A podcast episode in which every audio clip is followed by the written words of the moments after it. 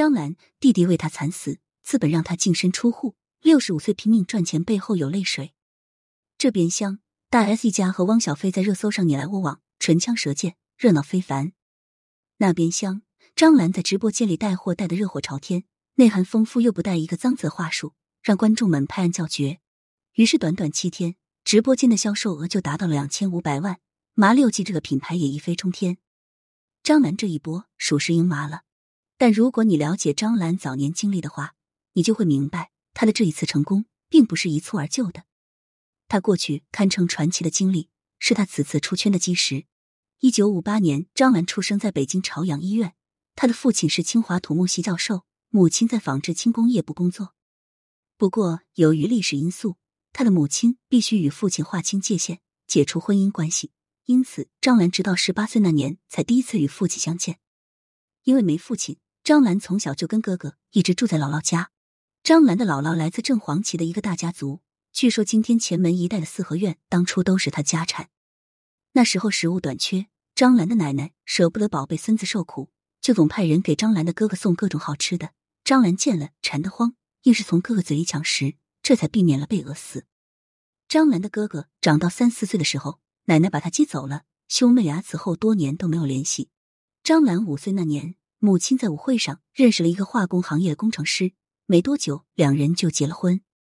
继父待张兰十分严苛，从起床到睡觉的每一分钟都给她安排的明明白白，练字背九九乘法表、织毛衣，样样不落。用张兰的话来说，就是量化教育。在继父的培养下，张兰成了远近闻名的神童，任谁提起她，都少不了夸赞和羡慕。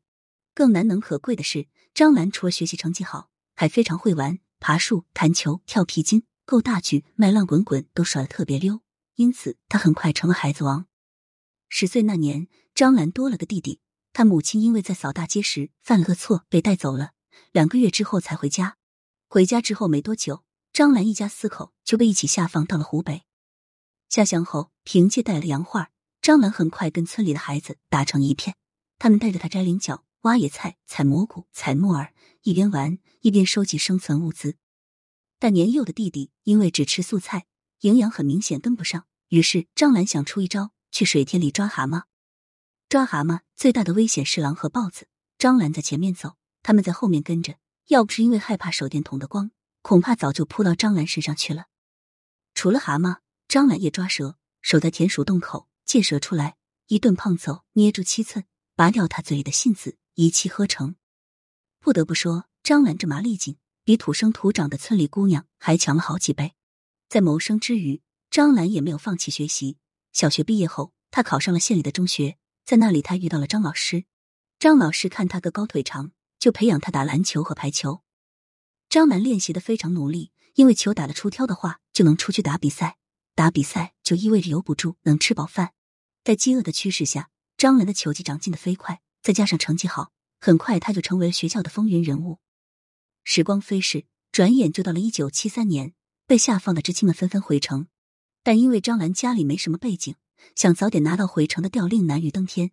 不过这并没有难倒他，凭借超高情商，他没多久就成功带着全家人回到了北京。张兰之所以着急回北京，一是想早点治好他母亲的病，二是为了自己的前程，他不想被分配到纺织厂。暑假的一天，张兰天不亮就扒上了一辆运煤的火车，然后兜兜转转回到了北京。在姥姥家休息一晚后，他找到了负责人事调动工作的司长的女儿，也是他的小学同学。在知道司长的办公地点和工作时间后，张兰立马杀了过去，当着司长的面哭得声泪俱下。无奈还是没有得到一个确定无疑的回复。不过张兰并没有就此放弃，他先是每天到司长办公室里软磨硬泡。再送上姥姥做的红烧肉卤蛋，最后又拉上司长女儿跟他一起抹眼泪，最终成功拿到了调令。一家人回到北京后，张兰看姥姥家太小，住这么多人过于拥挤，又用类似的法从房管处要来两间平房。很难相信，有勇有谋的张兰彼时还只有十五岁。这之后，张兰走上了与大多数人相似的生活轨道：上大学、结婚、生子，日子像水一样平静的流淌。虽然困窘。但也不乏波光粼粼的美好记忆。可张兰想要的却并不止于此，她觉得自己被困住了，她渴望的是更加波澜壮阔的世界。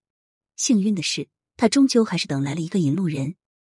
一九八八年，张兰从未谋面且移民到加拿大的舅舅回乡探亲，见张兰把家里上上下下打点的十分妥当，就想让他办个探亲签证，去加拿大照顾正准备做胆结石手术的妻子。面对这个机会，张兰没有犹豫，她几乎是立刻就答应了下来。他很清楚，这是他改变命运的最好机会。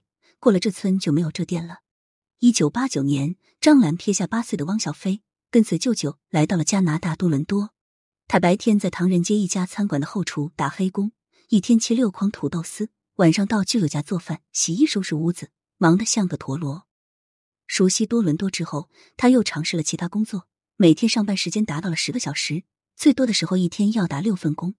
几个月之后，见舅妈身体恢复了，张兰便找了个包食宿的家政活，从舅舅家搬到了新雇主提供的地下室里，开始自力更生。一九九一年秋天，张兰攒够了两万美元。和人民币十万六千元，当时国内的猪肉三块钱一斤，工人的月平均工资在两百左右，可见彼时的张兰是全虚全伪的大富婆。这一年，她三十三岁，在继续留在加拿大和回国这两个选择之间，张兰纠结了许久，最终选择了后者。因为他在坐公交车时，无意间发现自己扶在栏杆上的手上竟然已经起了一小片老年斑，这让他意识到两年的辛苦工作已经严重影响到了他的身体。圣诞节前夕，张兰飞回了北京，开始想法的创业。很快，阿兰酒家就横空出世了。凭借竹楼式的装修、半裸女人的壁画、独具特色的菜品和张兰那笑死王姬的脸，阿兰酒家招来了不少食客。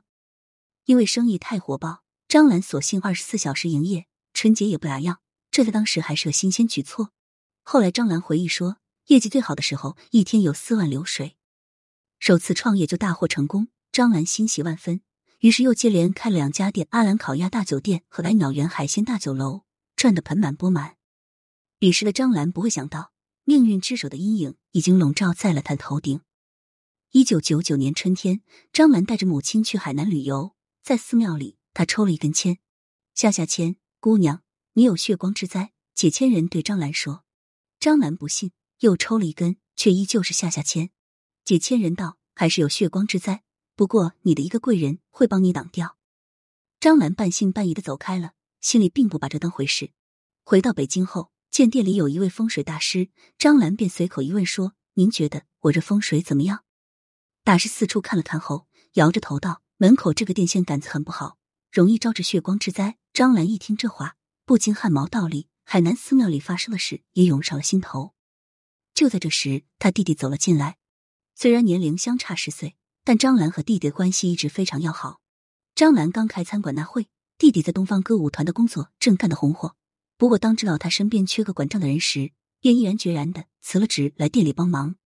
可以说，正因为有了弟弟的协助，张兰才可以如此迅速的扩大经营规模。当张兰的弟弟离开房间之后，大师悄悄对张兰说：“你弟弟有血光之灾。”闻言，张兰方寸大乱，连忙问破解之法，让他去献回血吧。张兰不敢不从，便赶忙叮嘱弟弟，但因为店里工作太忙，弟弟很快把这件事给忘了。张兰倒是想到过挪电线杆子的事，可这是难度高，不好办。一来二去，他便也给抛之脑后了。于是，在这一年的夏天，血光之灾这事便一语成谶了。六月七日这天的晚上，张兰的电话突然在半夜响了起来：“快到朝阳医院来，你弟弟不行了。”对方话音未落，张兰便已经冲出了家门。在太平间里，他见到了眼睛尚未合上、身体却已冰凉的弟弟。医生说，他弟弟被歹徒捅了整整十六刀。张兰看着弟弟，心如刀绞，但他明白自己不能这么消沉下去，因为他还要亲眼看到杀害弟弟的人付出代价。那天以后，他每天都往公安局跑，想方设法打听凶手的线索。每隔半个月，他还会开着弟弟生前的捷达去八达岭的墓地看望弟弟。可惜半年过去，案情一点进展都没有。与此同时，他经营多年的生意也几乎已经荒废了，都只是在苟延残喘而已。就在张兰马上就要放弃希望的时候，消息传来，弟弟的案子破了。原来那伙歹徒原本想打劫的人是他，因为他那段时间刚巧去国外看望汪小菲，他们才将目标转移到了弟弟身上。得知真相后，张兰痛苦万分。他多么希望时间可以倒流，多么希望他没有去梧州，这样他就可以带弟弟受着血光之灾了。这之后又过了好几个月，张兰才得以从弟弟去世的阴影中走出来。他下定决心要完成自己和弟弟魏晋德的梦想，打造一个国际化中餐品牌。二零零零年四月，凭借卖股票赚的六千万和转让店铺的四千万，张兰在北京 CBD 核心区的国贸开办了俏江南。开业当天中午，九个包间，一百二十六个散座，统统爆满。为了争抢一个包间，两个公司还差点打起来。毫无疑问，俏江南出场即王炸。因此，短短三个月后，张兰就收回了所有成本。到二零零三年，俏江南已经在北京开了十一家分店，各个生意火爆。二零零八年，张兰敏锐的看到了奥运会召开所要带来的商机，趁势开办了兰会所，想要将其打造成中国的名片。上万一只的水晶杯，几十万一盏的吊灯，天花板上挂了三百七十五幅巴洛克时期的名画，重金之下，兰会所极尽奢华。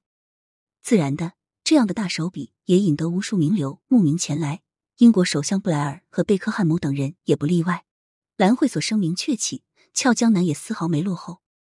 经过重重选拔后，俏江南成为了北京奥运会唯一的中餐供应商。张兰心心念念世界级品牌终于出现端倪。同年，为了加快门店扩张的速度，张兰首次决定与资本接触。当时的俏江南估值二十亿。鼎晖投资以两亿的价格收购了俏江南百分之十的股份，这相当于给俏江南注入了两亿流动资金。但这是有条件的，如果俏江南不能在二零一二年上市，那么张兰就必须花高价从鼎晖投资手里将这部分股份回购。这就是那个大名鼎鼎的对赌协议。遗憾的是，俏江南的上市之路并没有张兰想象的那般顺利。二零一一年，俏江南向证监会提交了 A 股上市申请。二零一二年申请被终止，因为证监会认为餐饮企业不适合上市，而且这种情况可能持续八至十年。